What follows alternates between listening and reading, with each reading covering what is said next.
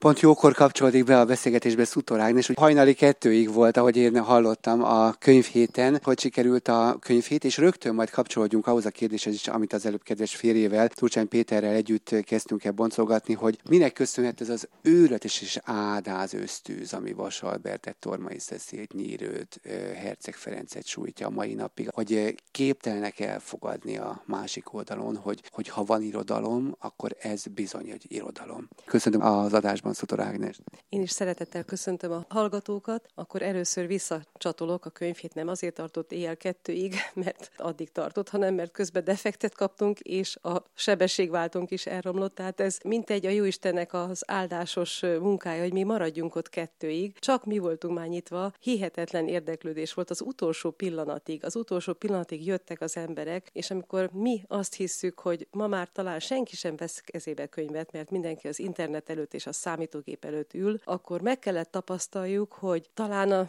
az áldásos időjárás is közbejátszott, ugye Isten segítségével, de Valószínű az emberek most a másodszori választások eredményében megnyugodva újra van idejük, kedvük és talán pénzük is olvasni. Mi fantasztikus látogatottságnak voltunk tanúi, tehát nagyon-nagyon sokan jöttek a kráterstandhoz, és valóban sokan érdeklődtek az iránt, hogy miért nyitnak ösztüzet újfent Vasalbert ellen, mi az, ami újra bántja a román hatóságokat, és miért küldenek Csíksomjóra rendőröket, hogy koboz hozzák el Vaselbert könyveit. Sajnos itt belföldön is változatlan az ösztűz. Belföldön úgy tapasztalom, hogy őt csak az nem szereti, aki nem is ismeri. Mi azért szeretünk ott lenni, de a könyvhéten állunk a vártán, a stand pultja mögött, mert ilyenkor van alkalmunk találkozni a vásárlókkal és a nem vásárlókkal. Tehát aki elmegy és odanéz, hogy fúj, odanéz, ennyi Vasalbert, na itt nem veszek egy könyvet se, azok után utána szoktunk szaladni, és megkérdezzük, hogy ne haragudjon, mit olvasott tőle, hogy ennyire nem szereti. Én semmit, de nem is fogok. És akkor ne haragudjon, tudnék egy könyvet, elfogad egyet ajándékba, ingyen. Nem. Jobb eset az, hogy azt mondja, jó, igen, de úgyse olvasom el. És akkor csak annyit mondok neki, hogy csak a, az Igazlátó című gyűjtemény, ami Vasalbertnek a bölcseleteit, a bölcsmondásait, az igaz gondolatait, örökérvényű igazságait tartalmazza. Csak annak a bevezetőjét olvass el. Amikor Vasalbert azt mondja, hogy ha tisztán élsz a földön, akkor te egy tiszta tükör vagy, akkor te vissza tudod sugározni az Istentől kapott fényt másokra. És hogyha ez a fény benned van, benned megfogan Isten világossága, és te ezt sugárzod az emberek között, akkor, mint ahogy Vasalbert a Mese az erdőről című mesébe is mondja, akkor ha az emberek gonoszak és rosszak hozzád, de akkor is jóval és szeretettel reagálsz. Ez a Krisztusi tanítás. És akkor fogják tudni, hogy te az angyalok tisztásán jártál. Tehát mi az angyalok tisztásán járunk, és emiatt úgy gondolom, tehát legalábbis szeretnénk ott járni, és úgy gondolom, hogy talán emiatt maradtunk meg mindenek ellenére. Most per pillanat két fővel dolgozik a kiadó, mert hát ugye a gazdasági helyzet úgy hozta, hogy ekkora picire zsugorodjunk, és itt a saját házunk saját garázsában működik a híres nagy és 25 éves kráter kiadó, nem is hiszik az emberek, hogy igen, ilyen körülmények között is lehet dolgozni, mellette hat gyereket nevelni, akik közül három egyetemista még, és mellette a kertet művelni, és a megyet leszedni és befőzni. Egyébként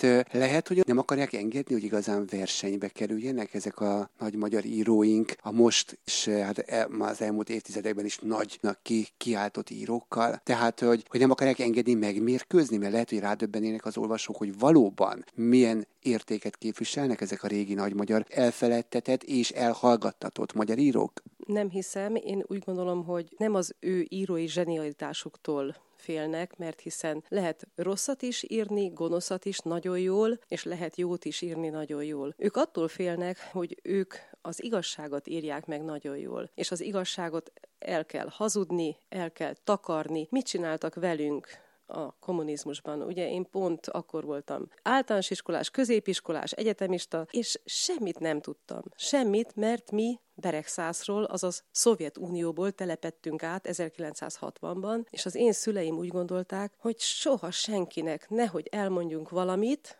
Ezért ők sem mondtak nekünk semmit. Miért? Nehogy visszatoloncoljanak minket. Úgy féltek, én csak egy foszlányokat hallottam otthon, hogy én akkor se lépek be a kommunista pártba, inkább nem leszek igazgatóhelyettes, inkább nem leszek főosztályvezető, édesanyám középiskolai tanár volt, édesapám mérnök. Ezek csak szófoszlányok voltak, és 1989-ben, ugye a rendszerváltoztatás idejében nyíltak meg. Akkor tudtam meg, hogy a nagypapámat elvitték Szojvára munkatáborba, akkor tudtam meg, hogy a keresztapám testvérét ott ölték meg, akkor tudtam meg, hogy micsoda besugások mentek. Na most, hogyha van egy író, például gondolok itt Szombati Viktorra, vagy Tamási Mihályra, akik felvidéki és rendkívül jó szerzők, az Aranyrög sorozatunknak a prominens alakjai, ha ők ezt megírják őszintén, hát akkor kiderül az igazság. Hát ezeket el kell hallgattatni, ezt a kiadót el kell még a mai napig sajnos lehetőleg hallgattatni, hogy ne legyen. Nem véletlenül, hogy a mai napig az ünnepi könyvhét tudósítója nem a Kossuth Rádió, hanem egy, egy weboldal, vagy nem tudom, mit mondjak. Tehát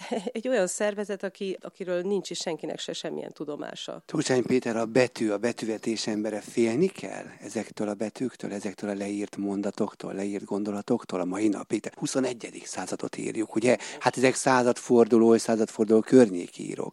Képzelj el magam ember elég fiatal, hogy mondjuk akkor, 70-es években megjelentetni azt, hogy a vörösök bevonulása mondjuk kassára, az milyen zavart okozott, amikor ott azt látják, hogy csezászlók vannak, és a vörösök ezek után nem magyar zászlót tűznek ki, hanem vörös zászlót. Mi lehetett akkor a lelkekben kassán?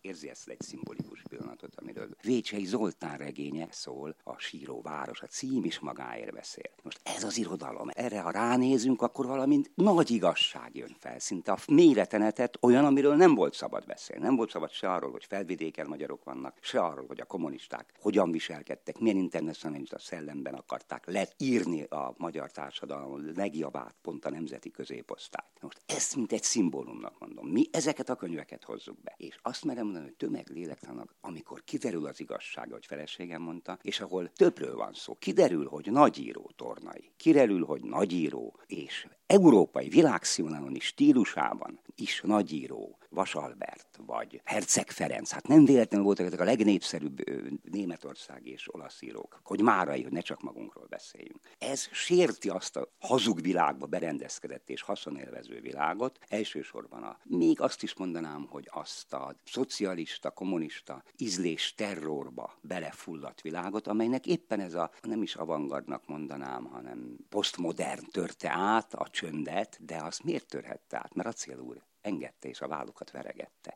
Tehát figyeljünk egy kicsit a múltra és ennek a társas lélektani hatására, hogy igen, amikor kinő egy ember és mondjuk cédrus lesz, vagy csoda, vagy tölgy, akkor azt lehetőleg le kell fűrészelni, nehogy tudjanak róla. Sajnos ezt érni. És hogy visszacsatoljunk még az előző kérdésére, ugye Vasalbert ezt nagyon szépen megírja az átoksori kísértetekbe, hogy kik ezek a kommunisták, hogy kerültek ide, egyáltalán mi, mitől terjedt el ilyen mértékben a kommunizmus. És ez nagyon-nagyon figyelemre méltó amit minden ember megtapasztalhat, hogy aki sikert ért el, és saját munkájával ért el, hogy ezt elkezdik irigyelni akkor attól el kell venni, mert az biztos nem jár neki. Ja, hogy ő dolgozik, ja, hogy ő négykor kell, ja, hogy tízkor még nem fejezte be a munkát, az mindegy. Neki van. Miért van? Miért nincs nekem? Vegyük el tőle. És mivel mi sokan vagyunk, mert nem szeretünk dolgozni, mert kiürültek a falvaink, mert nem fogja meg senki a kapát mert az egy kicsit munkás. Hát nem egyszerűbb akkor elvenni attól, akinek van. Mit üzen a 25 év?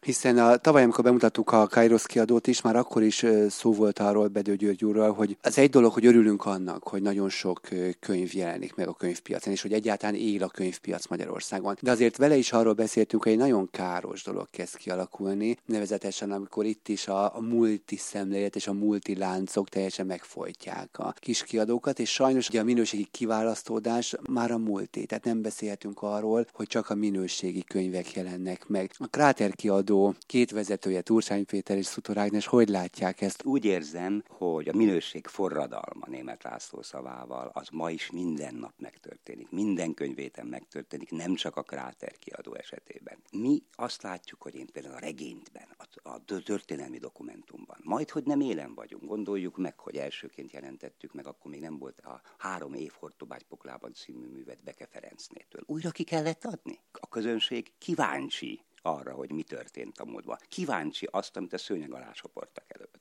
Így mondanám Kollányi Károlyt, a Kárpáti trilógiát. Egy történelemkutató jött oda, jaj, hát ez a könyv, hát ez is belenézett, és látta, hogy történész szemmel, még máig újat ad. Tehát hiába vannak olyan kiadók, akik 12 centi vastag fianon dokumentumot állítanak össze, ezek a hiteles emberek, akik ezeket a könyveket megírták, a személyes nyugati kutatásokkal, tehát párizsi kutatásokkal feldobják, és a szemléletmód pedig az egységes nemzet.